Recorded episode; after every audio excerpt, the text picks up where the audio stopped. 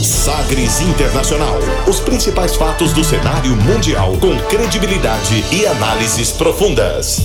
A contextualização histórica das últimas notícias com a apresentação de Rubens Salomão, comentários do professor de história Norberto Salomão e participação de especialistas. Um programa que vai além da notícia, com reflexões abalizadas sobre o panorama global. Sagres Internacional. Agora na Sagres.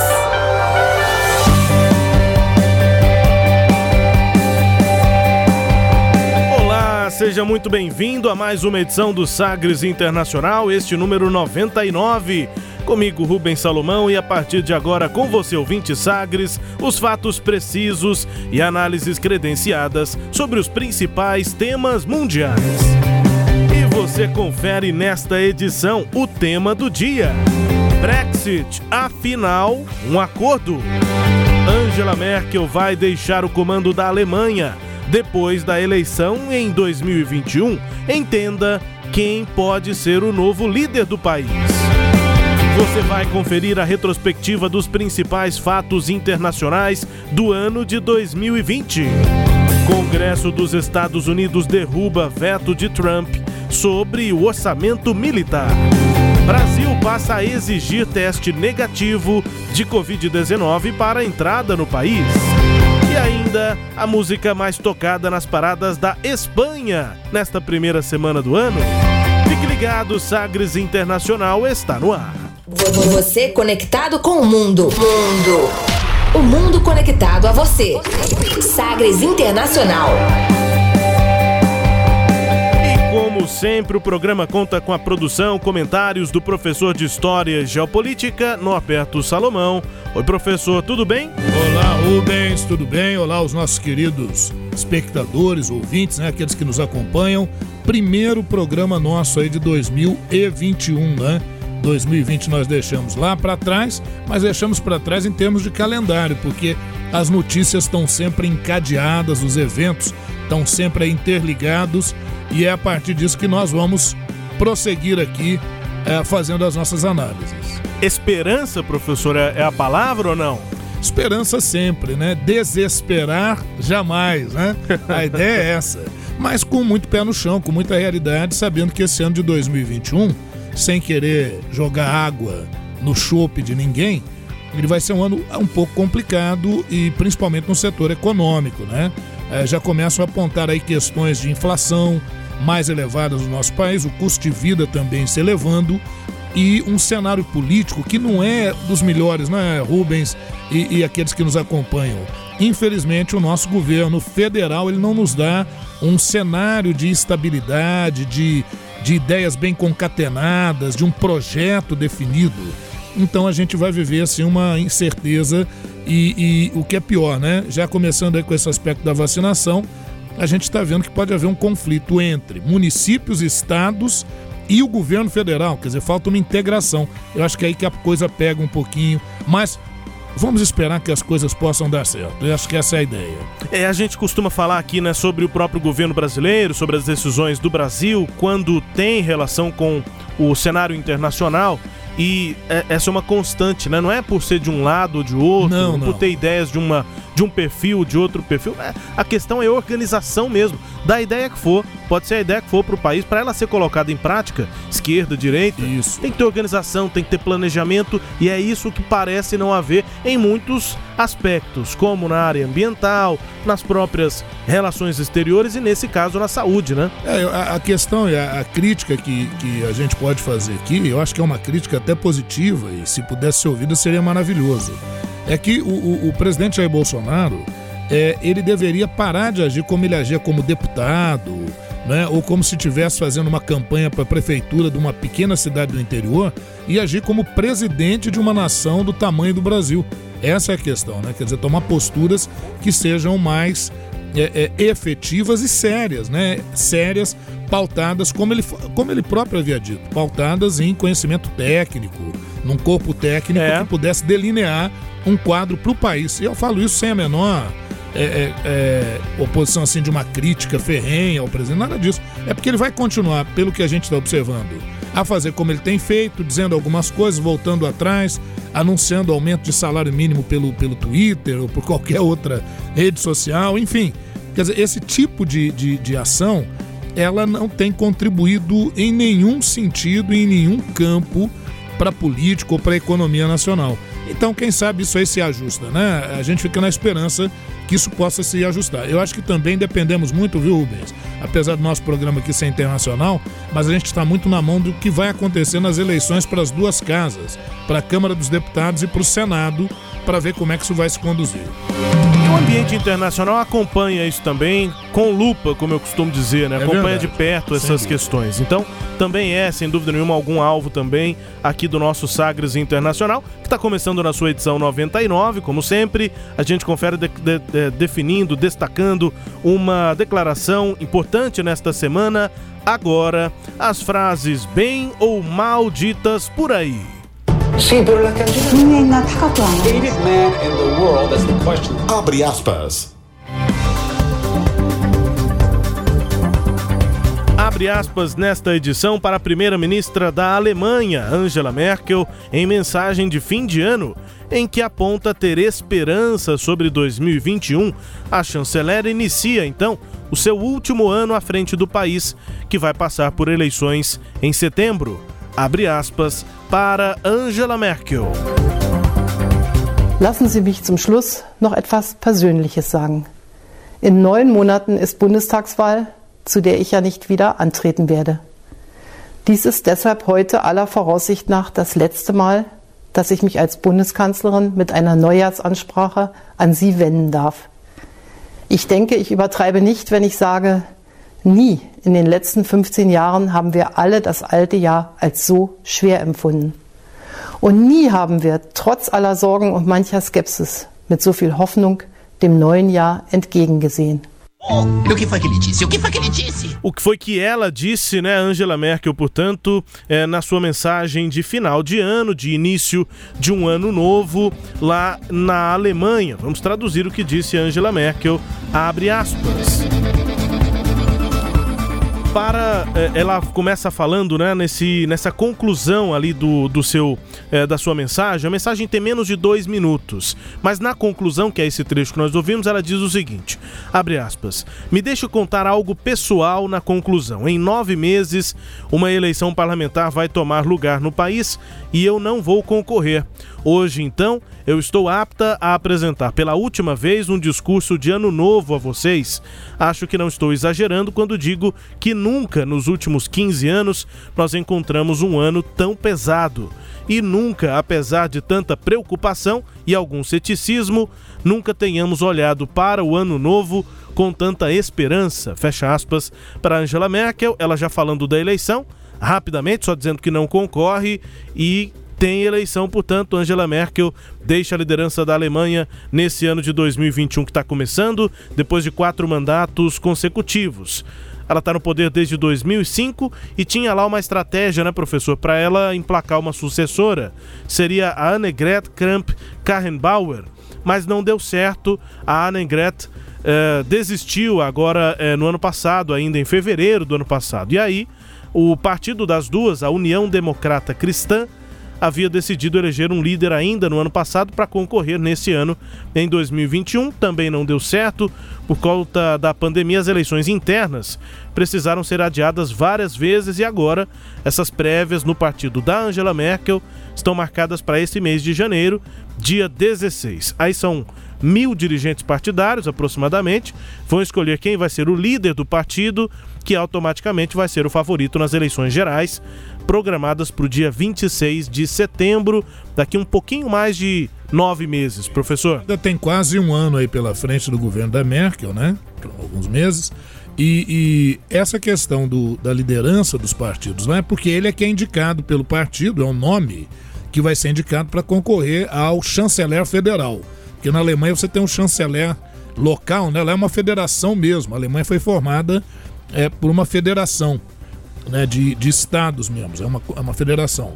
E lá a, as, aí vem as eleições mesmo, as pessoas vão votar. Né? E, e, quando as pessoas votam lá, que vai acontecer lá em setembro, lá na Alemanha o alemão ele vota hum. em duas coisas nas eleições. Porque lá é uma espécie de eleição distrital também. Então ele vota no nome do candidato e ele vota também na legenda. E é a partir daí que vai se compondo a, a, o, o, Bundestag, né, como é chamado o parlamento alemão.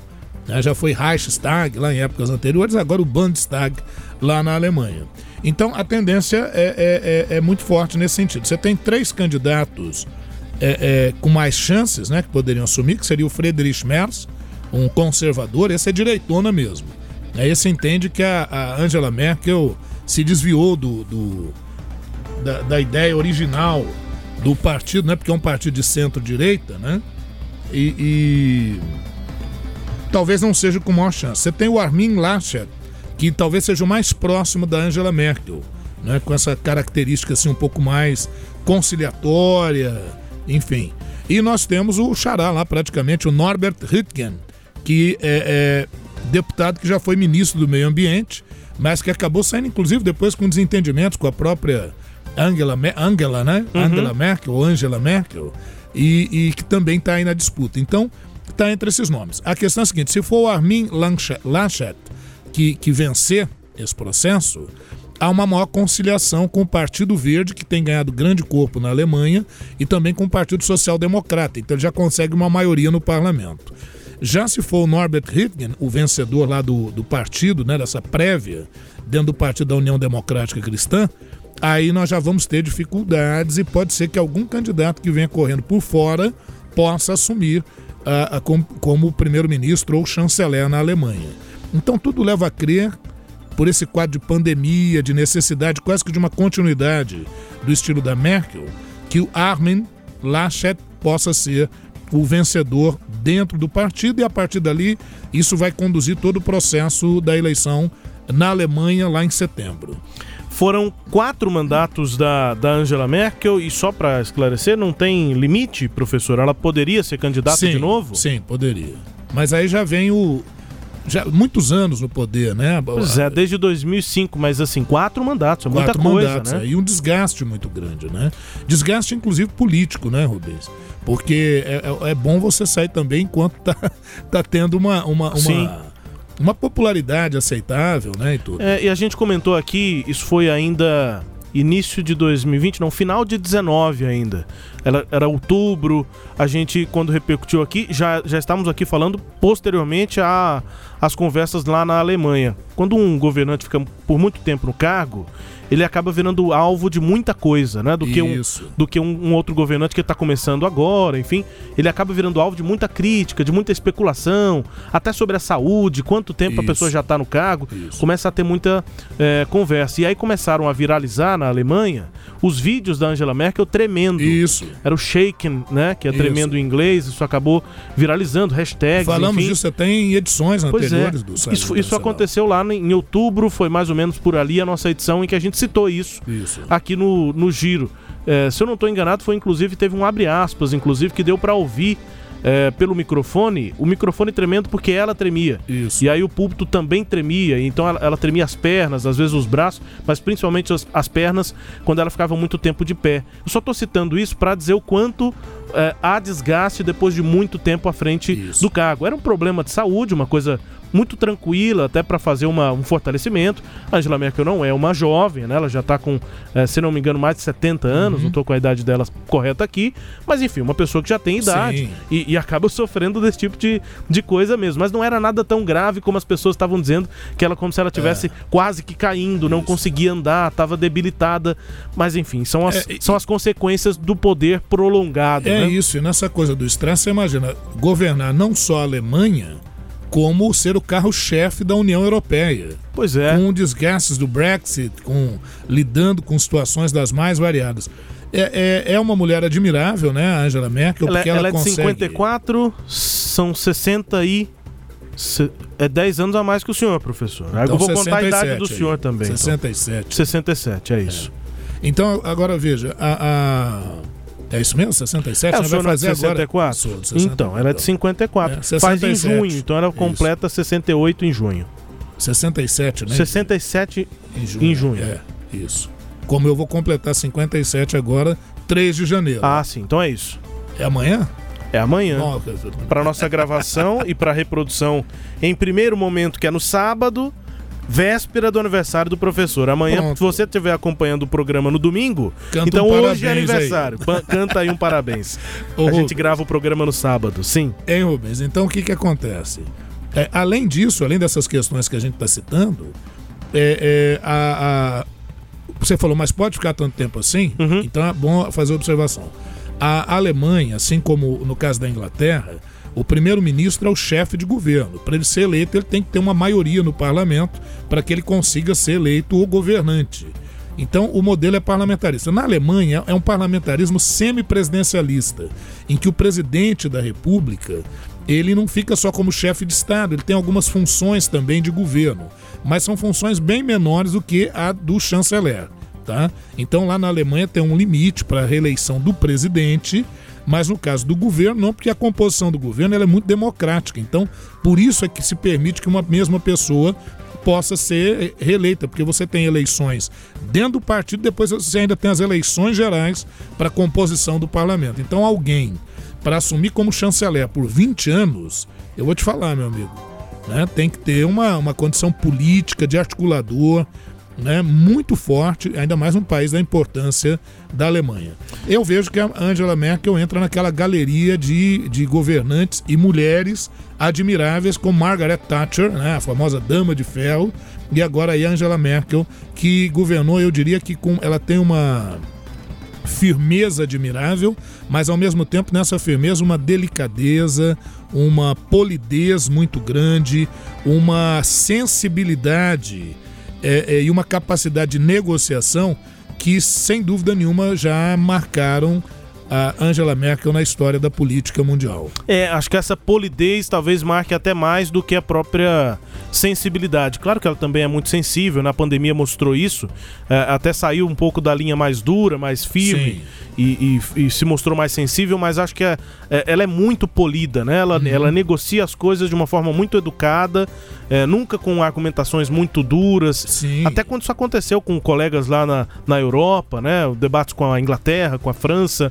mas ela sempre muito polida, Isso. muito educada. É, e a gente fica preocupado, né, Rubens? Porque uma figura com essa personalidade é, isso traz um ponto de equilíbrio para o mundo muito grande, né? Você vê a Angela Merkel, ela teve importância muito grande frente a algumas posturas do Donald Trump, posturas do próprio Boris Johnson, né? É, na relação com o leste europeu que está ali pertinho, a própria parte da antiga Alemanha Oriental, uhum. né? Onde você tem problemas muito sérios de desemprego, enfim, então é, é, é ela trouxe uma, uma lucidez política que muitas vezes é, fica em falta aí no mundo com tantos malucos, me desculpe a expressão, é. assumindo o poder. Né? Mas é a centro-direita que muito provavelmente vai continuar. O partido da Angela Merkel continua na Alemanha, mas muda o nome e a gente vai analisando por aqui. Nesse abre aspas, é. um balanço, digamos, né? É, é sobre e, Angela e, Merkel. E aí você falou, a gente já tinha dito aqui, um partido de centro-direita mas que se aproximou um pouco da social-democracia. Então, dentro do partido, ela, Compôs, é, né? É, ela fica enfrentando assim, esse, esse, tipo de crítica de setores mais conservadores, como do Friedrich Merz, por exemplo. Né? É isso. Quadro abre aspas aqui, destacando, portanto, a Alemanha, Angela Merkel, que, portanto, é, exerce aí o seu último ano dos 15, né, à frente da é, chancelaria, né, à frente da Alemanha. Além do nosso quadro abre aspas, vamos agora ao tema do dia. Navegando pelos mares da informação. Sagres Internacional.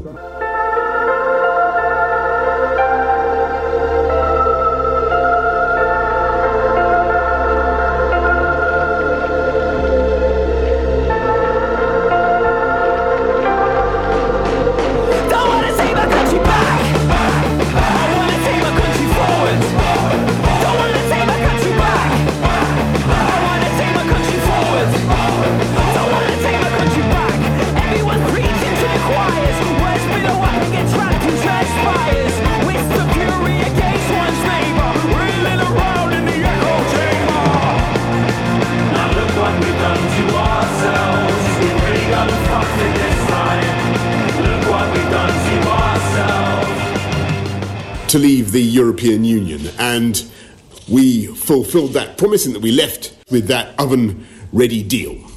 Since that time, we've been getting on with our agenda, enacting the points based immigration system that you voted for and that will come into force on January the 1st, doing free trade deals with 58 countries around the world, and preparing the new relationship with the EU. And there have been plenty of people who have told us that the challenges of the COVID pandemic have made this work impossible and that we should extend the transition period and incur yet more delay. And I rejected that approach precisely because beating COVID is our number one national priority, and I wanted to end any extra uncertainty and to give this country the best possible chance of bouncing back strongly next year.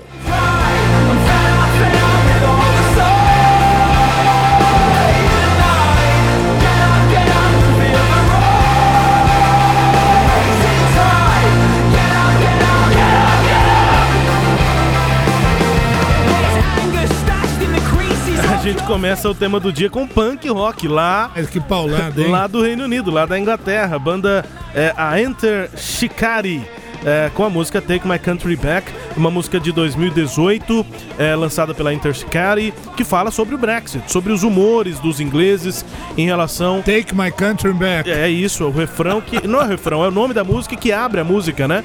I wanna take my country back, eu quero tirar, é, to, tomar, trazer meu, meu país de volta. É. E a letra é muito forte, assim, de protesto em relação ao Brexit, achando que essa decisão lá é, tomada pela própria população, foi levada é, pelo, pelo governo até agora a execução é, do Brexit, criticando essa saída e está querendo ter o país de volta nesse relacionamento também com a Europa. Mas aí aquele sentimento de que esse processo do Brexit está dando um outro uma outra cara para a Inglaterra, para o Reino Unido, é, por conta dos humores internos mesmo, de como as pessoas estão se tratando, de como esse debate está sendo levado, essa polarização Isso. que acontece praticamente em todo mundo e, e, a polarização no Reino Unido, em grande parte. É, essa questão acrescentou, disso. né? O Brexit acrescentou um, um componente bem apimentado essa questão da, da, da, polarização, da divisão. O próprio Boris Johnson, agora, quando saiu o acordo, ele falou: agora eu quero um Reino Unido sem divisões. Uhum. Ilusão dele, porque o Brexit acaba alimentando ainda mais o sentimento de independência da Escócia, né? É. Que é um problema que ele vai enfrentar aí pela frente. E aí, é, tem um verso que eu queria já traduzir aqui, além do, do nome da música, enfim.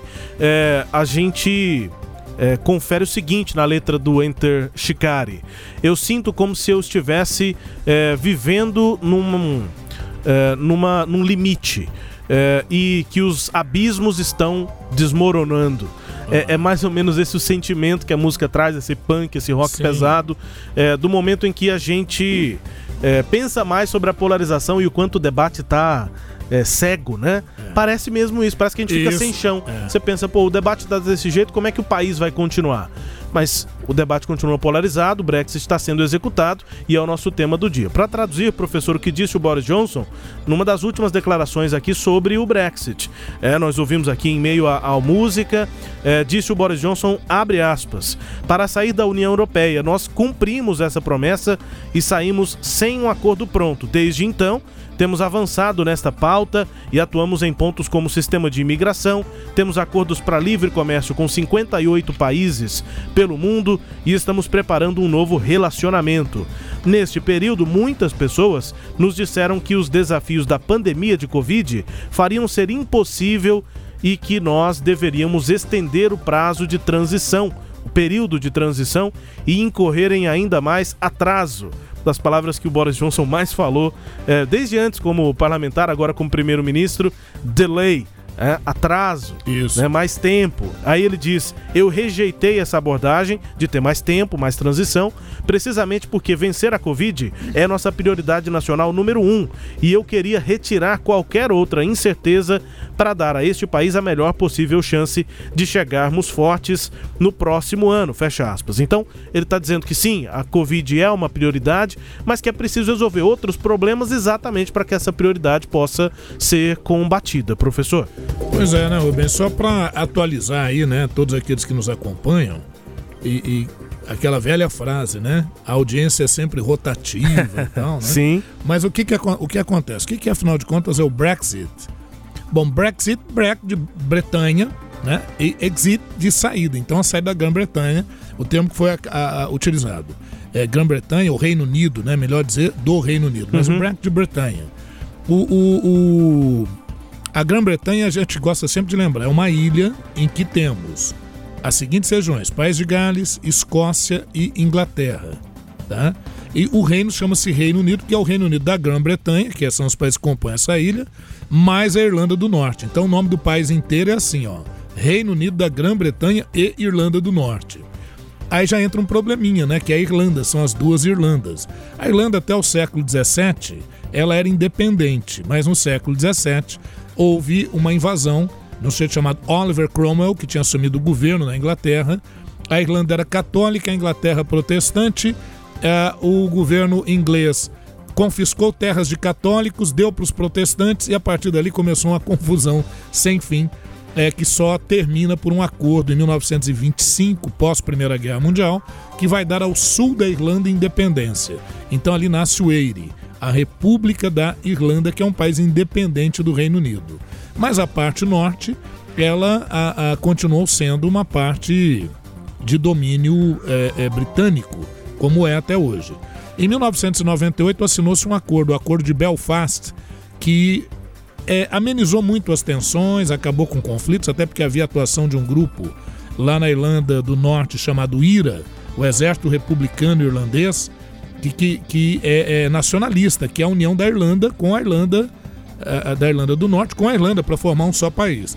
E tem os unionistas, que são aqueles que querem que a Irlanda do Norte continue fazendo parte do Reino Unido.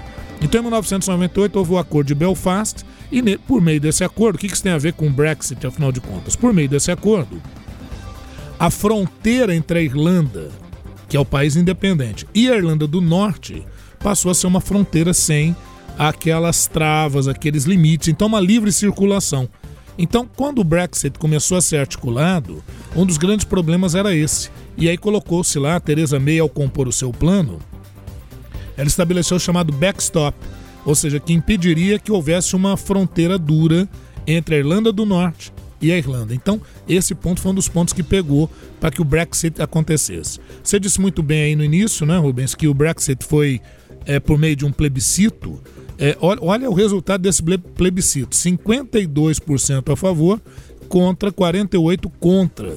Então, imagine a polarização que isso caracterizou. E, e em alguns casos, como na Escócia, por exemplo, o Brexit perdeu. né? Então, isso tudo foi gerando um processo. Três ministros, primeiros ministros passaram por aí. O David Cameron, que já saiu logo de início quando o plebiscito foi aprovado. Depois veio a Theresa May com a tentativa de fazer um acordo, porque o Brexit já tinha sido definido, nós vamos nos separar. Então isso foi definido lá em 2016, no plebiscito de 2016, anunciado em 2017 a União Europeia e pelo Tratado de Lisboa. É, é, um país, quando quer sair da União Europeia, tem dois anos para se retirar, né, para concluir a sua retirada. Então isso deveria acontecer em 31 de dezembro de 2019. Mas como não tinha chegado a um acordo, e, e como o parlamento inglês aprovou uma lei que impediria a saída do Brexit sem um acordo, o Boris Johnson, que tinha assumido com a saída da Theresa May, teve que pedir mais prazo à União Europeia. Esse prazo é, se exauriu agora, dia 31 de dezembro, e aí ele teve que compor toda uma possibilidade de acordo. No meio disso, ele usou uma estratégia muito interessante, porque ele não conseguia emplacar uh, nenhum acordo efetivo, ele usa uma jogada importante, ele dissolve, né? O parlamento convoca novas eleições e nessas novas eleições o Partido Conservador, que é o partido dele, conseguiu uma maioria considerável e a partir daí ele foi alinhavando toda a possibilidade que se concluiu agora.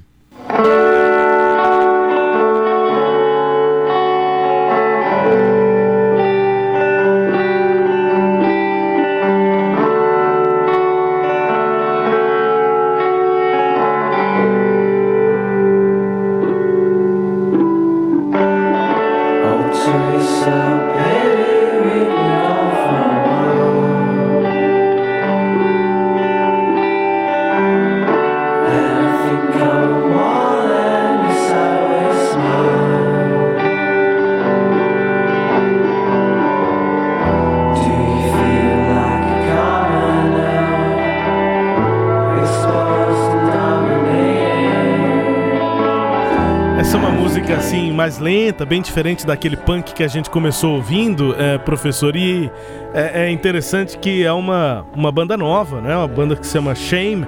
É, e o nome da música é Visa Vulture. E, e é interessante a ironia né, do, dos meninos aí da banda Shame uma banda do sul de Londres. E aí é uma é como se fosse uma canção de amor, mas ela é irônica, é, porque o líder lá, o quem escreveu Tory, é, usa de sarcasmo, né? Fica falando ali até sobre imigração, hum, numa letra que parece ser romântica. Para quem é quem é a, a, a, musa, digamos, né, a, da, da música a, na letra, Teresa é o nome da, da, da, da, musa da, da, da, da, música, né? Então ele fica dizendo, ô oh, Tereza, é, eu acho que eu mereço mais do que o seu sorrisinho de canto de boca. Enfim, aí a letra vai seguindo. Para quem quiser saber mais, a banda se chama Shame e a, a música se chama Visa Vulture. É, é bem interessante. A música ela vai indo assim, nesse ritmo mais lento, só que ela vai ficando meio que mais raivosa, como se fosse aquela música romântica em que o o, o, a pessoa, o autor ali, vai ficando mais exaltado. exaltado. Mas ela continua lenta, mas ele vai cantando mais alto, mostrando também a, a, insatisfação com o processo do Brexit, mas essa de uma forma mais um, bem humorada, né, irônica da ex em relação à ex-primeira-ministra Teresa May, professor. Pois é, é isso. Agora, talvez quem esteja acompanhando aí pelos noticiários, né, deve ter visto o seguinte: sai o acordo pós-Brexit e aí muita gente fala, mas não é o Brexit que saiu? Não, gente, o Brexit ocorreu lá já com o plebiscito em 2016, anunciado em 2017. Então o Brexit já tinha sido definido.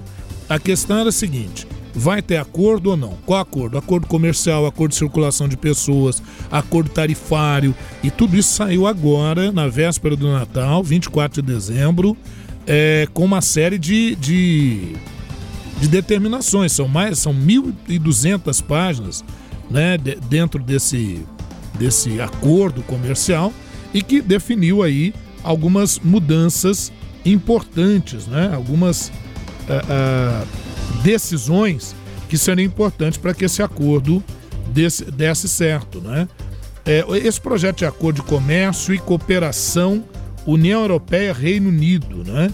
E esse acordo significou que a partir das 23 horas do dia 31 de dezembro agora de 2020, o, finalmente o Reino Unido deixa a União Europeia com um acordo, né? Se temia muito que isso não pudesse acontecer. E eu considero, inclusive, o Rubens, que isso caracterizou uma vitória do Boris Johnson. Porque o Johnson, Boris Johnson havia foi uma vitória política, interna e também externamente. Agora ele vai arcar com as questões que virão a partir daí, né? Agora, o Boris Johnson, ele considerou o acordo como a, a como a implementação final da vontade do povo britânico. Né? É, veja, uma margem apertada, mas ele considerou assim. O referendo do Brexit expôs o Reino Unido a uma divisão, como a gente falou, uma polarização muito intensa. E, e ele, o Boris Johnson falou: agora sem divisão, ele espera que isso é, atenue, amenize um pouco a situação lá no Reino Unido. Bom, como é que ficou, hein, Rubens, com esse acordo? Como é que as coisas ficaram? Então, comércio. Não haverá uh, encargos adicionais, tarifas sobre bens ou limites sobre quantidade do que pode ser negociado é, entre o Reino Unido e a União Europeia a partir de janeiro. Isso está livre, isso vai ocorrer livremente. Porém, você vai ter controles adicionais nas fronteiras. Então, aqueles controles que antes não tinham, nem das fronteiras do Reino Unido para a Europa, nem da Europa para o Reino Unido, elas vão começar a aparecer. Apesar de que já ontem já na, na, na, no primeiro dia de funcionamento, ah, o tempo para verificação de caminhões foi praticamente o mesmo que existia antes de ter essas barreiras. Então, Sim. a coisa está sendo bastante ágil. Também no Eurotúnel, que passa por baixo do Canal da Mancha, que é uma obra fantástica, a coisa também fluiu tranquilamente. Né? Para serviços, incluindo serviços financeiros, algo muito importante né, para a economia da, do Reino Unido a situação ainda é obscura. Muitas coisas ainda precisam ser definidas. Os serviços é, perderão seu direito automático de acesso, mas o Reino Unido disse que o acordo congela o atual nível de acesso ao mercado em praticamente todos os setores. Bom, disse, mas você imagina a quantidade de coisas que tem que se definir em relação a isso. É, a questão da, do, da livre circulação de pessoas é, que antes não tinha nenhum limite, vai ter alguns limites, e agora até limite para que um inglês fique na União Europeia e vice-versa. Na União Europeia ele tem 90 dias corridos para permanecer ali.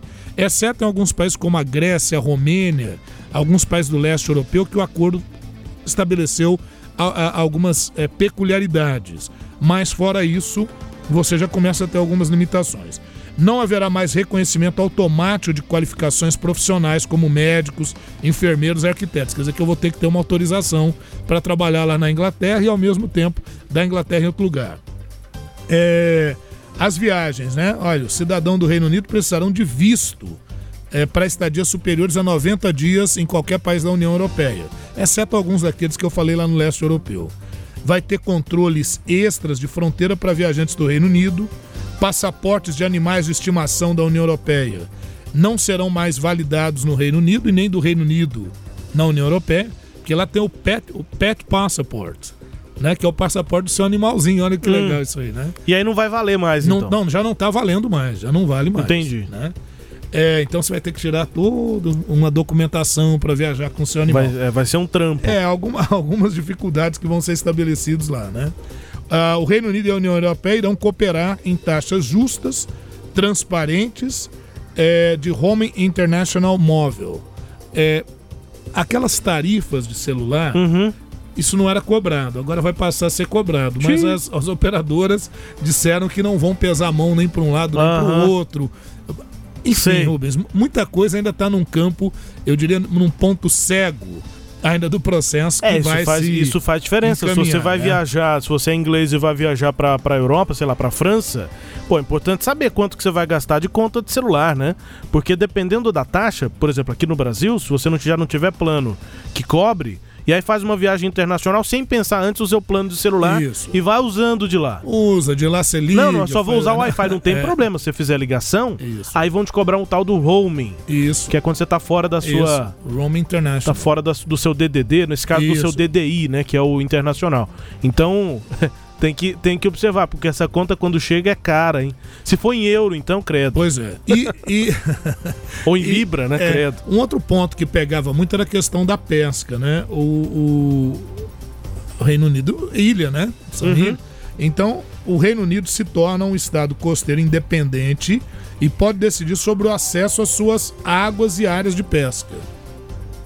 Mas os barcos da União Europeia terão permissão para pescar nas águas do Reino Unido por pelo menos mais uns cinco anos.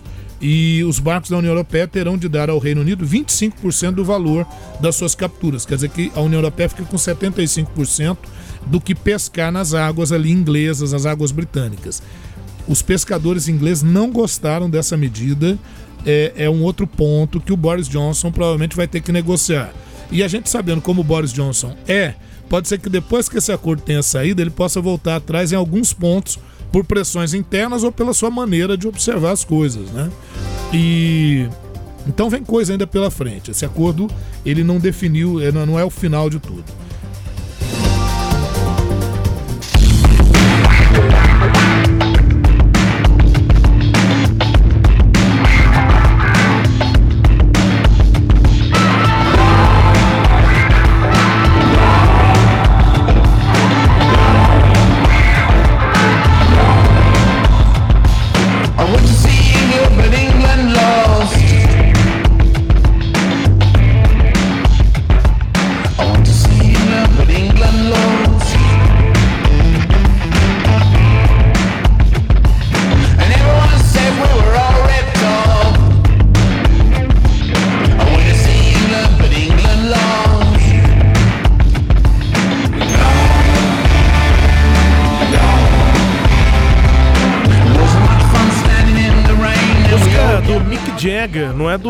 Stones, não, música do Mick Jagger, lançada oh. por ele. É, England Lost, Inglaterra perdeu. E ele adora futebol, né? Tem aquele meme, inclusive, dele na Copa, se eu não vou enganar, não, não tô enganado, 2010, né? Foi 2010 que foi na África. Sim. Que ele foi ver uns, é. uns jogos e todo Isso. jogo que ele, perdi, que ele ia, ele botava a camisa de um time e o time perdia. Meu e virou, virou é. o, o, azarão, enfim, né? Uhum. O pé frio. Mas Mick Jagger adora futebol e, inspirado no futebol, ele fez essa música England Lost sobre o Brexit. É, ele começa a refletir sobre o processo de saída da União Europeia, ainda naquele processo de negociação, é, e aí ele, nessa música ele é, se inspira num desempenho ruim, né, sem brilho do, do time da seleção é, é, britânica, né, da seleção inglesa, é, em meio a uma chuva, num, num, jogo que teve uma chuva enorme. Não, não, ele não especificou qual foi o jogo, assim, mas teve um jogo que a Inglaterra perdeu no meio de uma chuva torrencial. E aí ele, ele fala em alguns. É por isso o refrão, o nome da música, né? Inglaterra perdeu. E na visão do Mick Jagger nessa música, a Inglaterra acaba perdendo por entrar no processo de divisão interna e também de saída da União Europeia. E aí, em alguns versos aí, ele diz o seguinte: Acho que estou perdendo minha imaginação, cansei de falar sobre imigração. E aí, ele, em outro verso, diz que Londres vai ser como Singapura, embora não tão quente.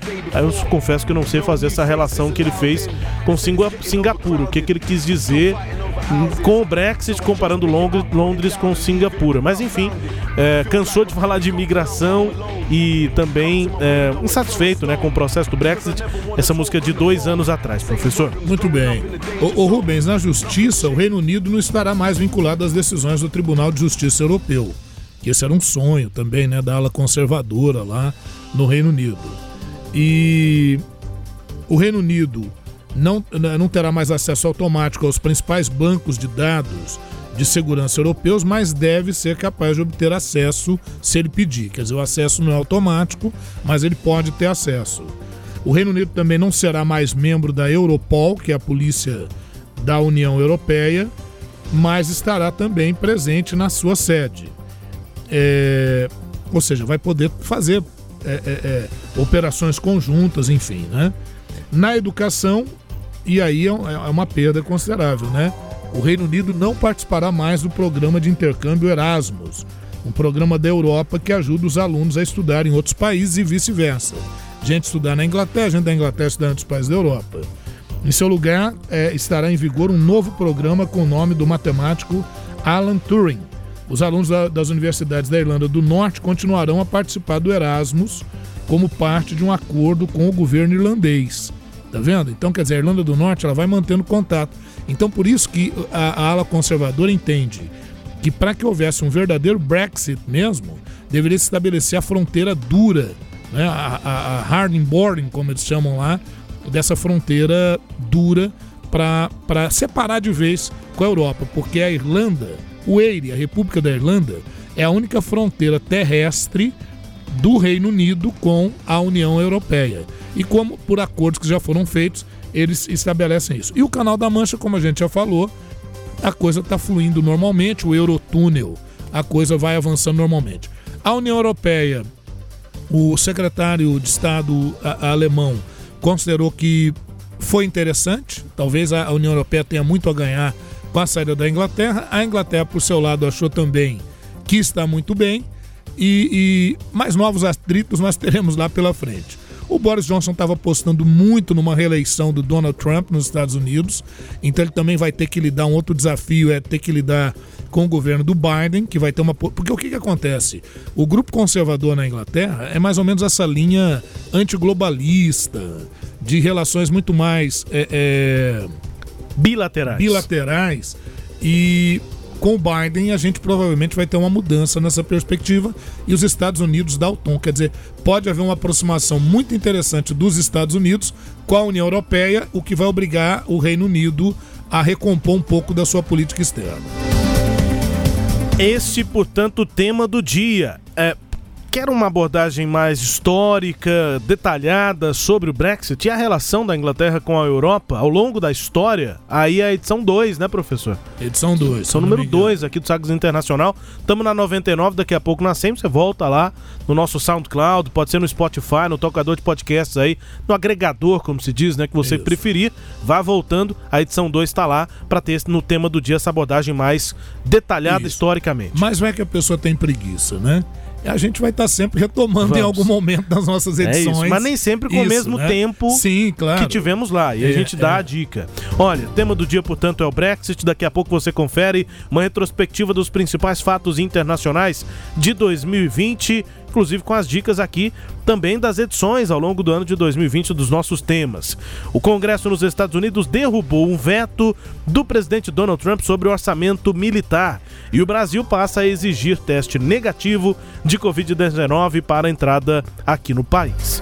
Olha, a gente vai para o intervalo que é rápido e daqui a pouco você confere estes destaques. Antes do intervalo tem música, a gente vai ouvir Paul McCartney com a música Despite Repeated Warnings. É, apesar de repetidos avisos, Paul McCartney demorou um pouquinho depois do plebiscito para se posicionar publicamente sobre ser contra ou a favor do Brexit.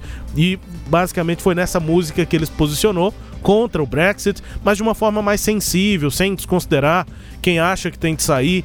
Ele só acha que houve avisos antes e que essa discussão poderia ter sido feita de uma forma menos polarizada na Inglaterra. Então, apesar, é, apesar de repetidos avisos, o capitão não vai ouvir ao que foi dito. Parece que há uma boa chance de que nós tenhamos sido enganados.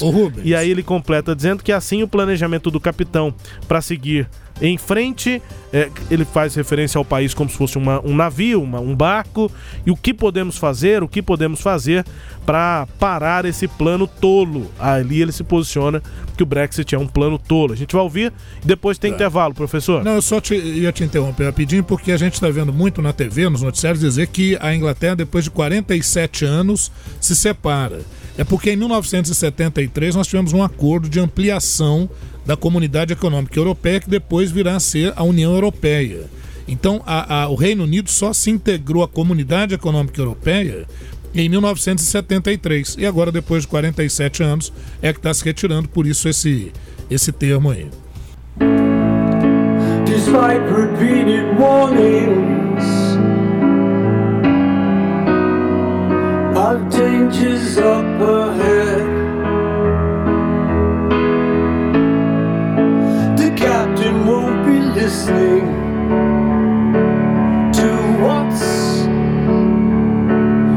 said. He feels that there's a good chance that we've been misled. And so the captain's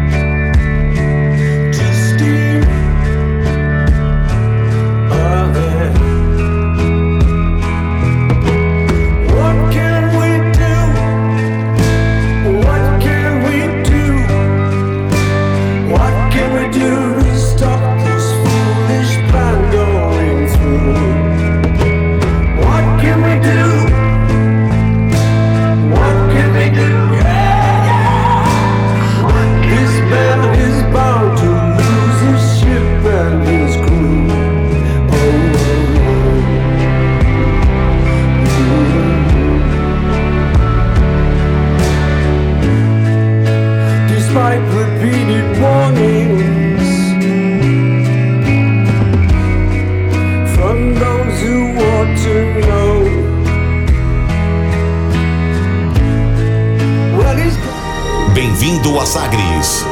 Em tom maior.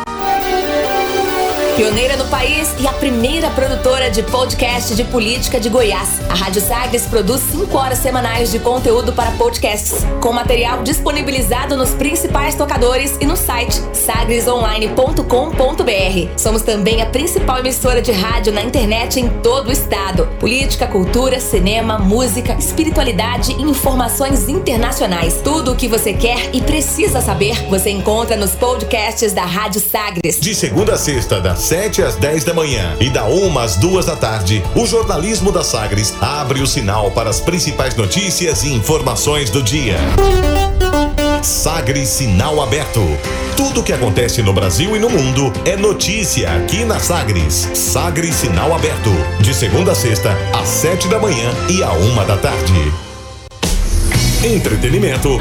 Jornalismo. Prestação de serviços. Rádio Sagres. Em tom maior.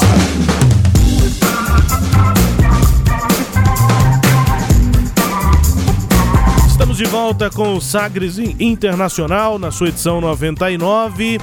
De volta comigo, Rubens Salomão, com os comentários do professor de História e Geopolítica Norberto Salomão. A partir de agora, para girar as informações pelo mundo. Velas ao mar. A gente já começa aqui, portanto, esse nosso giro com retrospectiva. 10 temas importantes desse ano, com as referências aqui das edições do Sagres Internacional. A edição número 51, a execução do general iraniano uh, Soleimani e aquela ameaça de terceira guerra mundial. Lembra? Foi janeiro ainda de 2020, aquela tensão toda, a tensão entre Estados Unidos e Irã. Tá na nossa edição número 51, foi o tema é, daquela edição. A edição número 62, China, Europa e Estados Unidos, e a gente já estava começando a entender o que era a pandemia. Nessa ordem, China, Europa e Estados Unidos, os principais epicentros da pandemia de coronavírus em 2020. Vamos para a edição 72, ponto-chave para a derrota de Donald Trump, aí já fazendo uma análise do ano como um todo, né, do resultado inclusive das eleições de novembro nos Estados Unidos, a derrota de Donald Trump. E aí um ponto-chave você entende melhor na nossa edição 72. É o novo movimento antirracista que espelha a luta por direitos civis lá de 1968. A partir daquela é, morte, né, do assassinato de George Floyd. Sagres Internacional número 75 destacou 75 anos da ONU, da Organização das Nações Unidas, e você confere qual foi a, quais são os desafios da ONU e se você conhece a referência brasileira Berta Lutz, está no nosso tema do dia na edição 75. Quinto destaque desse ano de 2020, você relembra aquela chocante explosão de nitrato no Líbano e também o colapso social e econômico no país, edição número 80 do Sagres Internacional. Na 82, a luta feminista em 2020 e os 100 anos da conquista do voto das mulheres nos Estados Unidos, o feminismo, enfim, a luta feminista na edição 82. Edição 85 fala sobre o Brexit, assim como essa edição 99, depois de três primeiros ministros no Reino Unido, 2020 marcou a execução do Brexit. Nas edições, aí um, três edições, 86, 90 e 91, a gente aborda essa convulsão social, professor, na América Latina. Em ano de pandemia, crises nesta ordem. Edição 86, Peru. Edição 90, Bolívia. E edição 91, Chile. Nono destaque desse ano de 2020, a edição 96, a perda do maior argentino de todos os tempos. Isso é por minha conta, tá? Essa eleição do maior argentino de todos os tempos, Diego Armando, Armando Maradona, entre o sagrado e o profano, foi o tema da edição 96. E o décimo destaque, edição 97, a crise migratória de refugiados que se intensifica no ano da pandemia. Professor, 10 destaques do que foi 2020 no mundo, mas também aqui no programa, no Sagres Internacional. É, eu acho que é, são, são os destaques realmente merecidos. É um ano marcado pelo avanço da pandemia, né? É, e a gente ficou muito preocupado com a questão da empatia, né, Rubens? Das pessoas se sensibilizarem com o outro. Como a gente viu aí agora também nessas festas de final de ano, muita gente não está nem aí para o que está acontecendo, acha que são imortais, né, invulneráveis, alguma coisa do gênero e acabam colocando em risco outras pessoas. Outra marca é que o Oriente Médio, a África, continuam com tensões muito fortes e que certamente serão foco das nossas análises aqui no ano de 2021. A, a, perda de espaço do Donald Trump também foi outra coisa incrível de se acompanhar, né? Como é que a maneira como ele lidou com a pandemia retirou dele simplesmente a possibilidade de se reeleger. E olha que ele teve muitos votos, né? Mas veja como a maneira desastrosa com que ele foi agindo acabou gerando essa virada incrível. Aliás, na verdade, o Donald Trump não ganhou nem naquele primeiro mandato, se formos pensar em voto popular, não é verdade? Verdade. E, e eu acho que outra questão também muito forte é a questão dos imigrantes, que continua uma questão grave no mundo e que nós exploramos aí. Olha, várias edições aí, claro, né? As praticamente 50 edições é, do Sagres Internacional nesse ano de 2020. Destacamos 10 aqui. Na verdade, foram 12 edições que nós destacamos, mas 10 temas é, para você também conferir se quiser em relação ao ano de 2020. Olha, informação: dia 1 de janeiro de 2021 e o Congresso americano impôs na sexta-feira, dia 1, uma derrota ao presidente Donald Trump, que vive as suas últimas semanas no comando da Casa Branca, ao votar pela eliminação do veto presidencial ao orçamento da defesa, orçamento militar. Essa é a primeira vez que os congressistas revertem um veto de Donald Trump. Derruba um veto do Donald Trump.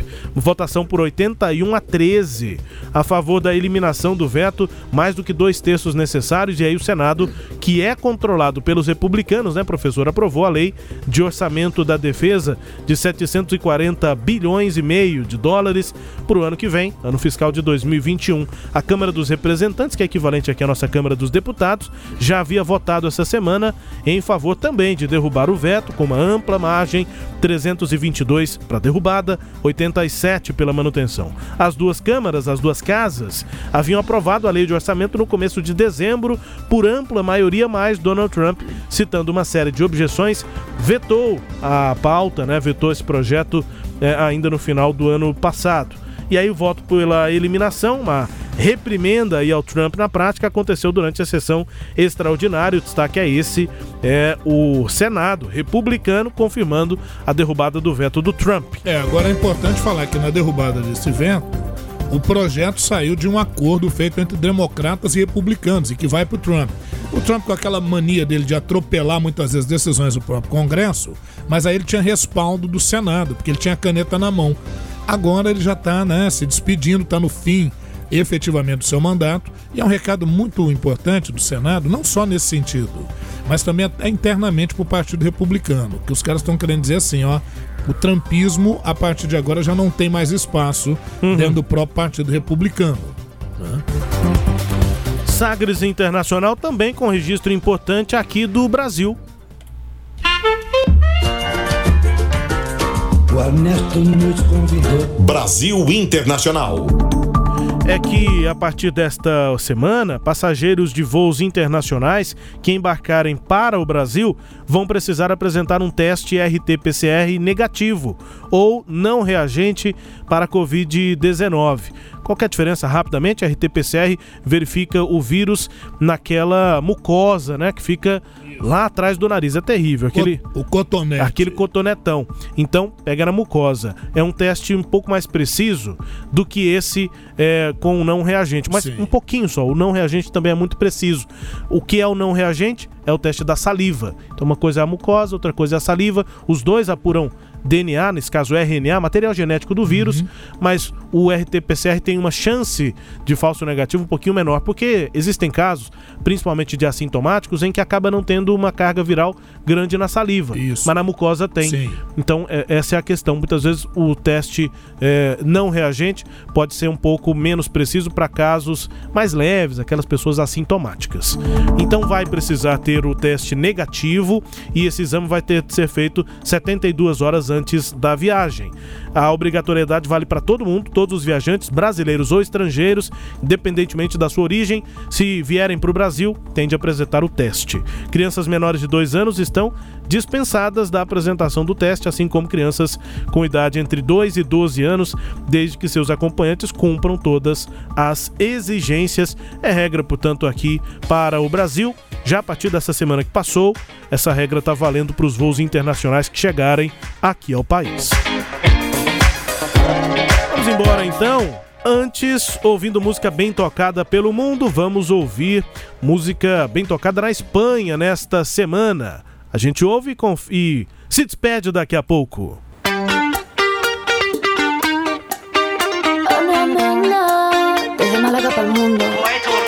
Miro al cielo y veo que una estrella cae. Aún hay tiempo para un último baile. Deja a un lado la timidez si no es muy tarde. Y acabemos paseando junto al Te sientes bien a un paso de la luna. Confías y te digo que no es una locura. Tan solo atrévete, vivamos nuestra historia. Parece que el destino nos ha juntado a posta. Cuando pienso en ti, yo sonrío. Tu mirada nubla mi mente, mi vestido desciende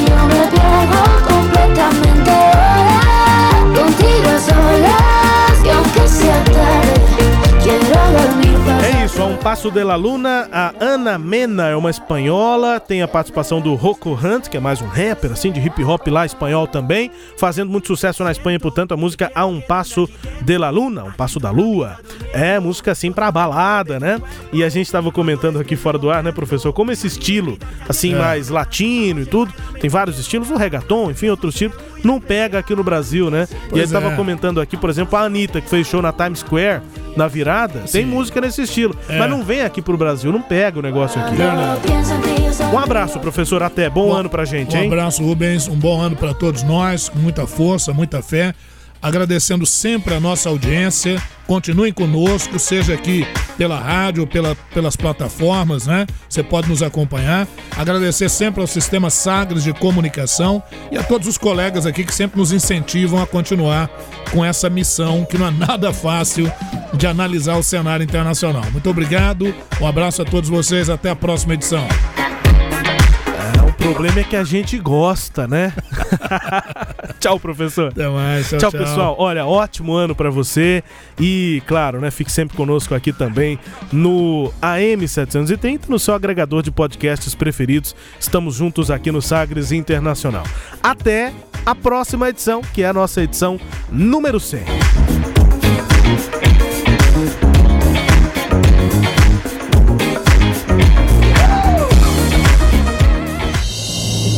Você ouviu Sagres Internacional. Os principais fatos do cenário mundial com credibilidade e análises profundas.